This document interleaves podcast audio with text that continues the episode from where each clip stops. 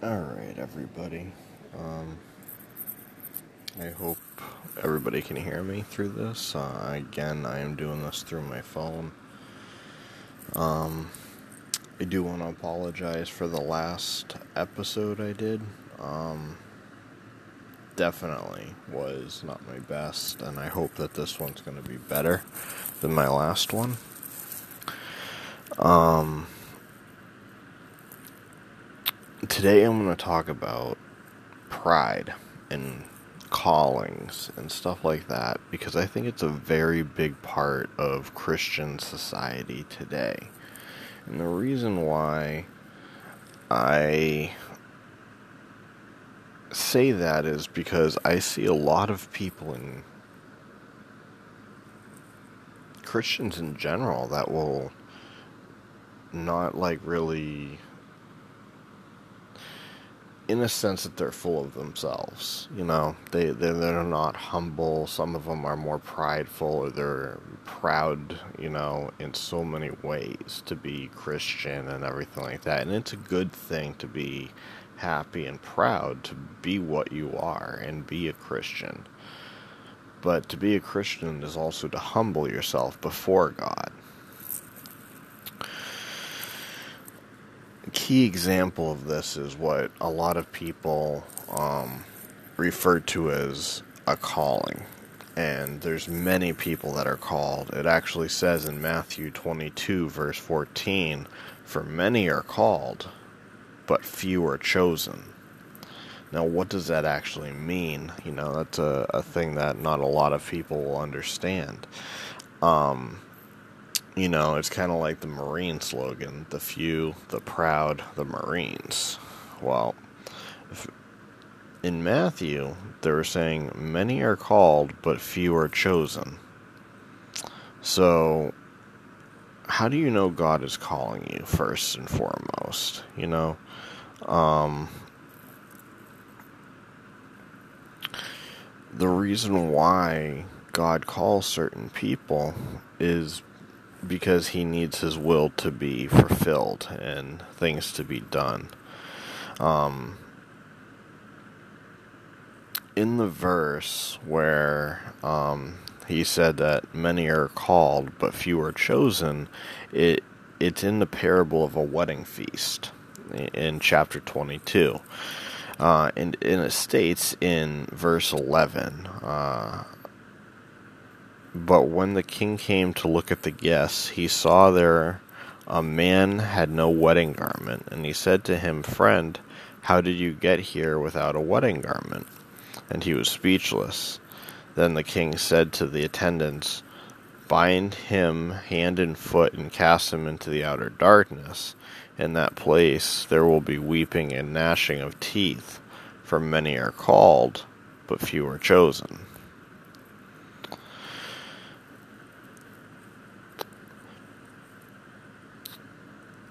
The reason why that one verse sticks out so much, even though that we're probably taking it out of context, but that part where a person is shown himself without a wedding garment, which was an act of disrespect to the to that person, that king, and he wanted to throw him into the darkness for many are called, but few are chosen.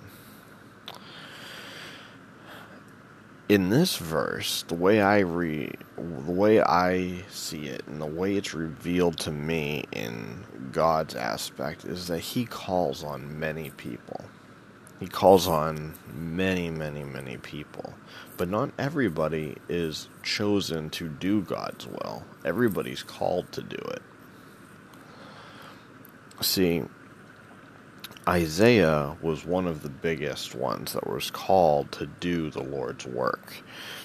Isaiah states in Isaiah 6 verse 8, "And I heard the voice of the uh, of the Lord saying, Whom shall I send, and who will go for us? Then I said, Here I am, send me." Why God, Isaiah was so eager to be there for God, to please him. He, you know, he God was his God is his friend. You know, he was like I love God. He's my you know, he's my savior. He's everything to me. And so many people do not that they humble themselves before God, but they put themselves above other people. And it takes a very strong person to try to unite other people and try to be there for other people and try to encourage them to do the right thing.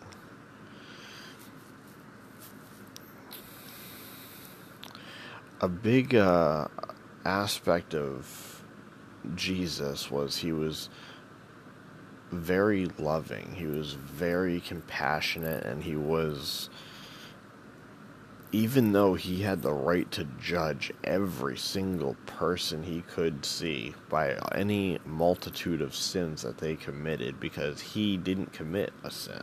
He was perfect in every way. He was the only one to bear no sins, so our sins would be laid upon him. The reason why is that when you have somebody like Jesus and you're trying to represent him and you're trying to be like him, it is so hard because our emotions are so strong that they get in the way. And even Jesus at some at one point was so afraid that because he did not want to be he even asked that if his death could be prevented, he, you know, take this cup away from me when he was praying at the garden. And that's one of the things that a lot of people need to understand is that God says no at times. God will say no a lot of the times. No is a very big part of his vocabulary, but it's not a no to make you feel bad. It's a no because he knows what needs to be done. In John 15, 6, uh, 15, verse 16, you did not choose me, but I chose you and appointed you that you should go and bear fruit, and that your fruit should abide, so that who, Whatever you ask the Father in my name, he may give it to you. So Jesus literally explains I am choosing you guys to go spread to everybody everything that's been happening. This is in the book of John, and he says, Whatever you ask the Father in my name, in my name, he may give it to you. May give it to you. So, there's points in time where we are going to struggle. We are going to look in society. We're going to see things that we don't like. We're going to see things that we don't agree with. We're going to see things that are unbiblical and unjust and just not in the nature of God. But that is where we say no. We say no to those temptations. We say no to those desires. Because God has called us upon this manner. And in this calling, we're supposed to be the light in this world. We're supposed to be the light in the darkness because as Christians, Jesus is looking over us. God is looking over us. And if we can spark a little bit of light into a person that is in the darkest hole, they can find their way out when people go into caves and they get lost, a lot of times what they do is they will light a match or a lighter and they will see where the wind is blowing the flame. And that wind will be the guiding grace to them to show them where they need to go. Imagine that wind being God calling you. That wind is saying, Come this way, let me set you free. In 1 Corinthians 1, uh, 1 verse 26 through 27, for consider your calling, brothers. Not many of you were wise according to worldly standards. Not many were powerful, not many were of noble birth, but God chose what is foolish in the world to shame the wise. God chose what is weak in the world to shame the strong. What does that mean? It is a very beautiful sentiment that Paul wrote to the Corinthian church. For consider your calling, brothers. So God's calling you to do a service for Him. Not many of you were wise. So He's saying not all of you were smart because you were in worldly standards. You lived by the world. You didn't live by the word, but by the world. Not many were powerful. So the people that you're that are coming up to help people are not strong. They're not, you know, Arnold Schwarzenegger. They're not Rambo. They're people that are coming out and they're just normal people trying to help. Not many were of noble birth. So that means not many were in high status, not many had a lot of wealth. But God chose what is foolish in the world to shame the wise. So, the foolish things in this world is what the smart people will come to realize is their shame. We have the Ten Commandments that we abide by, and that's obvious truth. Jesus always said, I didn't come to uh, destroy the law, I came to fulfill it. And when we act against the laws that are written on our hearts, we are committing a sin. And that sin will continue to grow.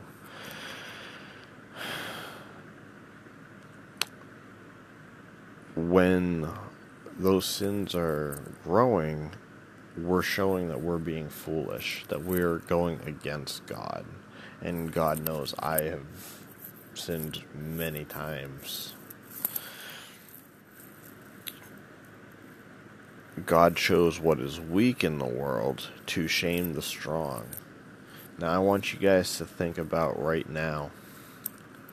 We live in a world where governments are flexing their muscles, they're being strong. So, who's the weak ones in the matter? Well, the people are technically stronger than the government because we have more multitudes of people. But the government has armed forces, they have better, you know, technology, things like that that can overpower us. So we're at their mercy. However, it states in Corinthians God shows what is weak in the world to shame the strong. All we got to do is unite together, and we won't have to worry about the strong people because they're going to be shamed by their own merit. Words of God will always take place. Now, when I, when they say few are chosen, now again, this is also a mislike interpretation of what the actual thing is saying, but it's being what's revealed to me. The chosen people were like to me the prophets, the people that came in, like Isaiah, Jeremiah, um, Elijah. Elijah was one of the most prominent ones, and he would go in and one guy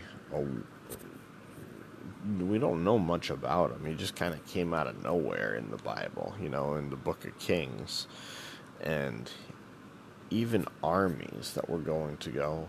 He would just say simple words. If I'm a man of God, you know, destroy them. And next thing you know, these fireballs come down from the sky and the armies are wiped away.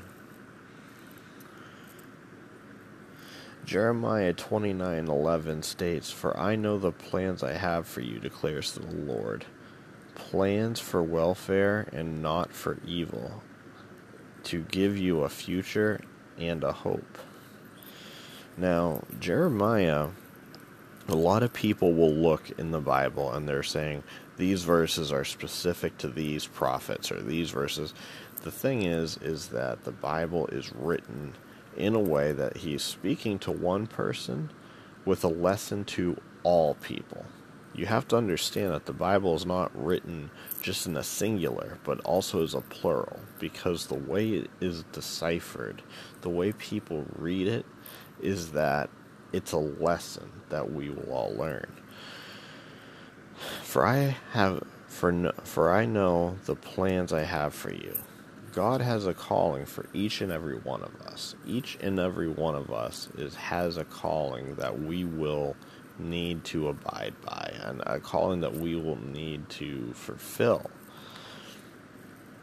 declares the Lord. But the plans for welfare uh, plans for welfare and not for evil. God doesn't want us to commit any sins. He states that throughout the entire Bible. He gives us commandments to follow, He gives us prophets to veer us in the right way. And then Jesus, uh, the coming of Jesus or Yeshua, and uh, Paul um, give us more lessons. Even in the book of Acts, this is one of the most powerful books of how we should be living our lives. Um, he's saying plans for welfare and not for evil, to give you a future and a hope. Our future is with God. Our hope is that we will be there with God. Now, why is that a hope? Because none of us deserve to be in heaven. Not even me. You know, and I'm a minister, so no, not even me. I don't deserve to be in heaven. But if God grants me that mercy and that that pleasure of being with him, dining at his table and seeing all my friends and family, and I'm there because I'm saved, and I'm there because I'm baptized, and I'm there because I try to do the Lord's work every week. Regardless of whatever is set before me, I have full faith that God will direct me in the right way and in the right passions. And if He grants me that opportunity to be with Him, then that future and that hope will be fulfilled, just like He explained in Jeremiah. Romans 8:28 and we know that for those who love God, all things work together for good, and for those who are called accordingly to uh, who are called according to His purpose. So, if we're being called to do God's work in His purpose, we need to understand. We need to understand that we need to do it in the right manner. We need to be we need to follow his laws. We need to follow his commandments. We need to follow everything that God wills us to do.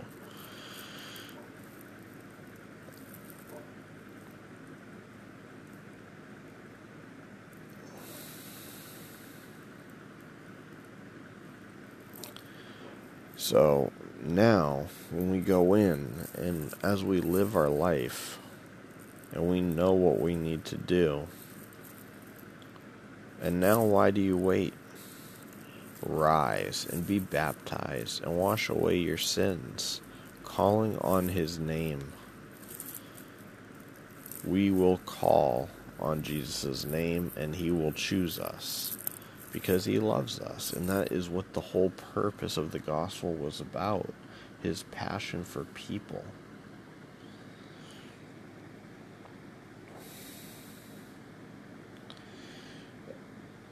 First Peter three verse nine says, "Do not repay evil for evil, for revile or reviling for reviling, but on the contrary, bless, for those for to this you were called, and that you may obtain a blessing." when people are being hostile toward you, when people are being judgmental, when people are invoking so many different things and they're being intolerant and they just wanted to try to destroy the Christian message, the message that God gave us, the, the purpose of us living. What does that tell us? It tells us that the intolerance of man is trying to push out God. And this has happened throughout the Bible numerous times. God knew this was going to happen. God pr- prophesied all this stuff. This is why they prophesied the coming Messiah. This is why they prophesied everything where in Zechariah where the Jews and the Gentiles will be sitting at the same table and that the Gentiles will be seeking the Jewish God.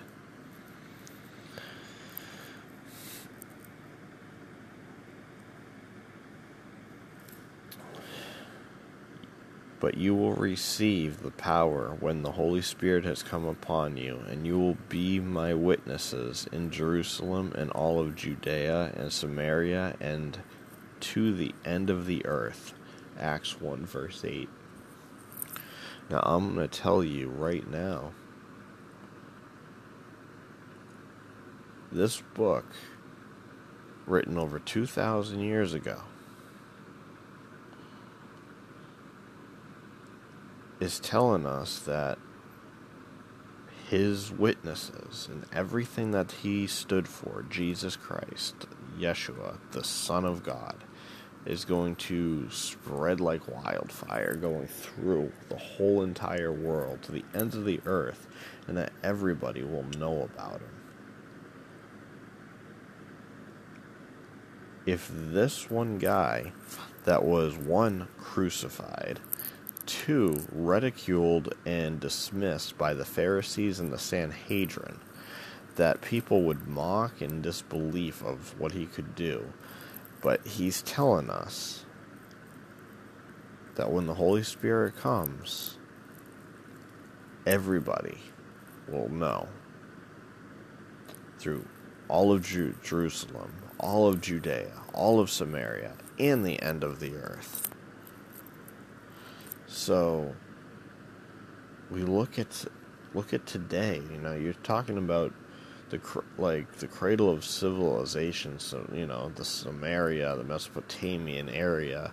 We're looking at um, you know Israel and the Canaanite area that became you know uh, Judah. Uh, we're looking at Africa. We're looking at um, you know, Europe, we look at Asia, and now we're looking at the Americas, and it spread throughout the entire world.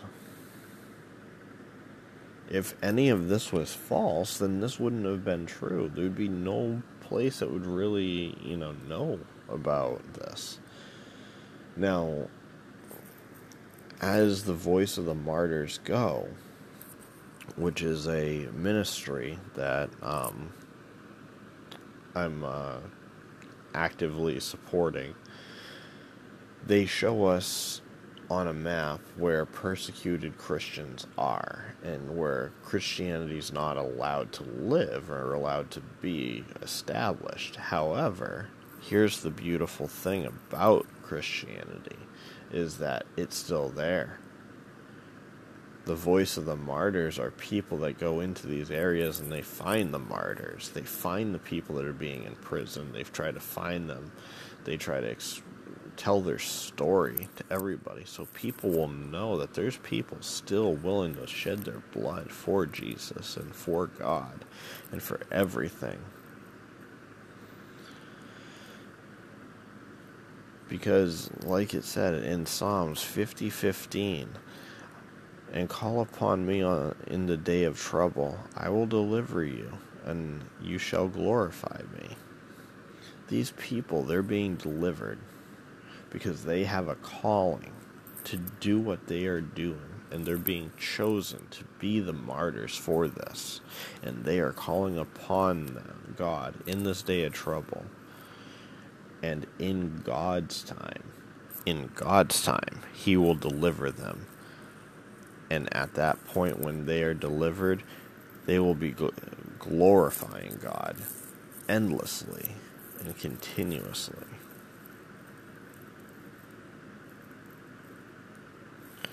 In 1 Corinthians 8, verse 3, it says, But if anybody loves God, he is known by God. So each and every one of you listening and tuning into this, I might not have the biggest following around. I might not be the most well liked or the most well versed or anything like that. There's some people that don't agree with my teachings or my philosophies on Christianity. But what I will say, though, is that the people that do listen, and the people, regardless whether they agree or disagree, I know that they're tuning in because they love God. They love God. And they're tuning in because they want to express and understand and love God and unite and worship and be there with Him. And there's very few people, even pastors today, that lack the passion and lack the courtesy to really bring people into God. And that's what I'm trying to do is I'm trying to make you all open up your Bibles and read at night. Read during the day. Just be with God, you know, and try to unite him. Hear his voice and hear what he says and hear how he's trying to deliver you in specific ways. Hear that call. Hear his calling and then get up and move out.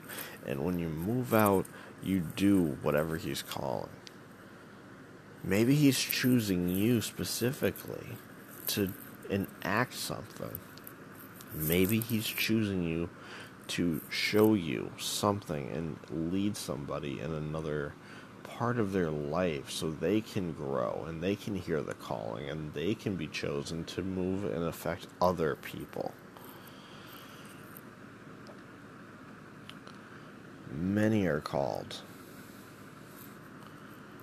and few are chosen, but even fewer choose to hear the calling. But I know if anybody loves God, he is known by God, and God knows you. God knows what you all are doing right now. That you're all sitting here listening to the podcast, whether you're driving to work, whether you're at the gym running, you know, a 5K marathon, whether you're fishing or at work on your break and just trying to listen to something to try to motivate you. Whether you're you know sitting at a Starbucks and you're you know typing away being an author or you're just tuning into a podcast before you start to play a video game or watch a movie or waiting till your friends come over. Whatever it is whatever led you to this podcast, whatever led you here, whatever called you to this podcast, this is me telling you that God is telling me to tell you that you need to open your Bibles. You need to start reading the Word of God so you can know God even more than He knows you.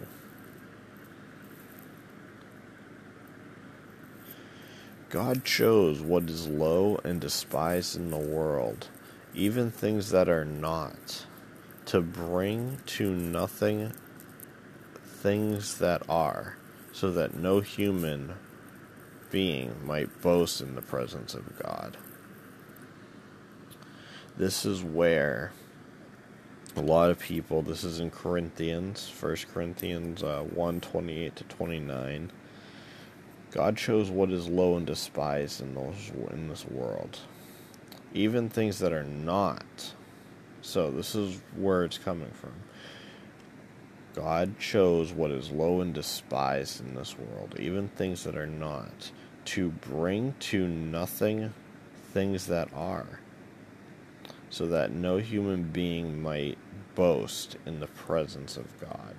That means no matter where you are, whether you're low and hungry and homeless, or if you're depressed or you're, you feel like you're despised in this world, even things that are not into this matter that are despised in this world, and I could go on to a million different topics right now that are being, you know, greatly secluded into this matter, but things that go against what a lot of Christians believe. To bring to nothing things that are, so that no human being might boast in the presence of God. And that is where I am leading us to go.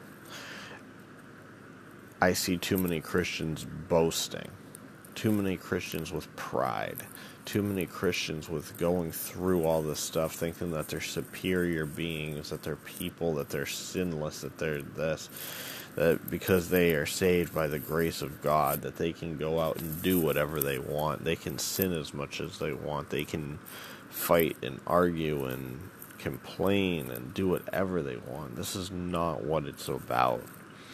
It's about renewing yourself it's about being as close to Jesus as you possibly can. It's about knowing God, having a relationship with Him, being His friend, being His brother, being His family, you know? It's about trying to tell God that, God, you are my spiritual father. You are the one who brought me here. You are the one who gave me life. You are the one who is speaking to me, the one who is calling me to do your will. Now, choose me to do something. I need to know what you want me to do.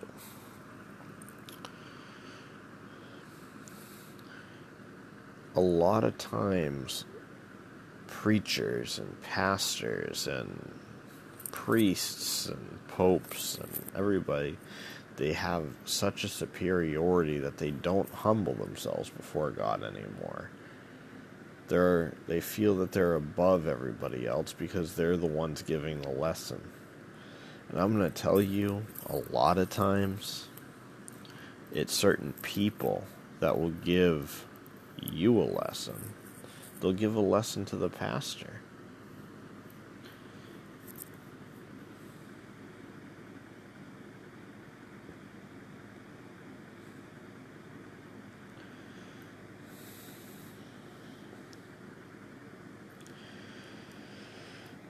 So,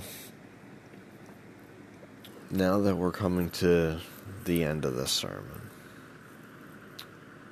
I want you guys to all think have you guys ever had a calling? Have you guys ever just sat and prayed and heard a voice in the back of your head that said, I want you to go to a homeless person and give them a Bible. I want you to try to talk to somebody today and tell them about God. I want you to bless another person the best way you can. And ask yourself how often you listen to that voice. How often do you listen to God? How often do you boast about being a Christian? How often do you pride yourself about being above another person because you have God on your side? Satan had God on his side at one point. But what happened? Pride goeth before the fall. And when you have pride, that will lead you to fall into a deeper depth. Don't be prideful. Don't be sinful. Live for the Lord and let Him shelter in you. So, for your homework tonight, please open your Bible and start reading. Start knowing the Word of God instead of just listening to people talk about it. See what lessons it'll teach you and see what God will reveal in this book to you. A lot of people will read the Bible figuratively, like the way it's like written and then other people can read it and take so many different messages out of one verse. They read one verse and they're like, it could mean this, this, this, this, or this. Could mean all of them. It's how God is trying to relate to you. He's trying to speak to you in a specific manner. It's one great difference between different books like the Quran. And again, I do I'm not dismissing anybody that is Muslim that is listening to this, but when I re- when I started reading the Quran, it sounded more like a story that's trying to correct itself than actual like messages that God could deliver to a person and that person deliver to the world. You know, in all that matter, I want the people that are new here. If you're here and you're ready to accept Jesus Christ or Yeshua, HaMashiach, as your Lord and Savior, I would like you to go listen to the sinner's prayer, recite it,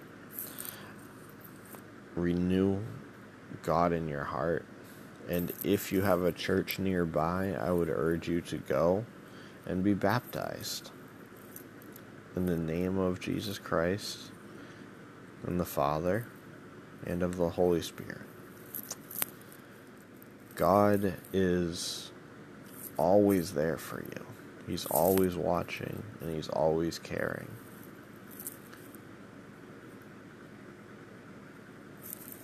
This was my calling to do something for the Lord. And now the, I'm passing my torch to all of you that are listening. And I want you all to take up that torch and I want you to heed your own call. Listen to what God wants to say. And then when you hear that, when you understand what God wants you to do, you don't hesitate.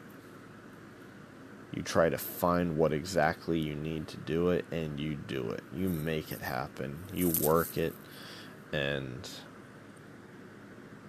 together we can try to reshape the world in God's image better than it is today. Unfortunately, God has a plan for this world. But the only thing that we can do in this world right now is do our best to make the world a better place. So, God bless you all. I hope you all have a great weekend.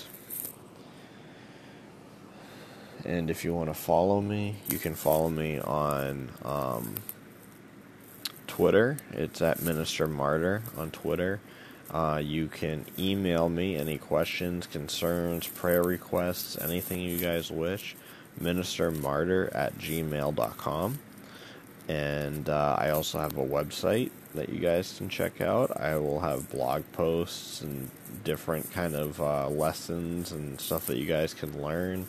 Um, the uh, exploration and um, where uh, Noah and his sons kind of separated and where they occupied. Uh, I have uh, things about our DNA and how um, God has his signature in our DNA.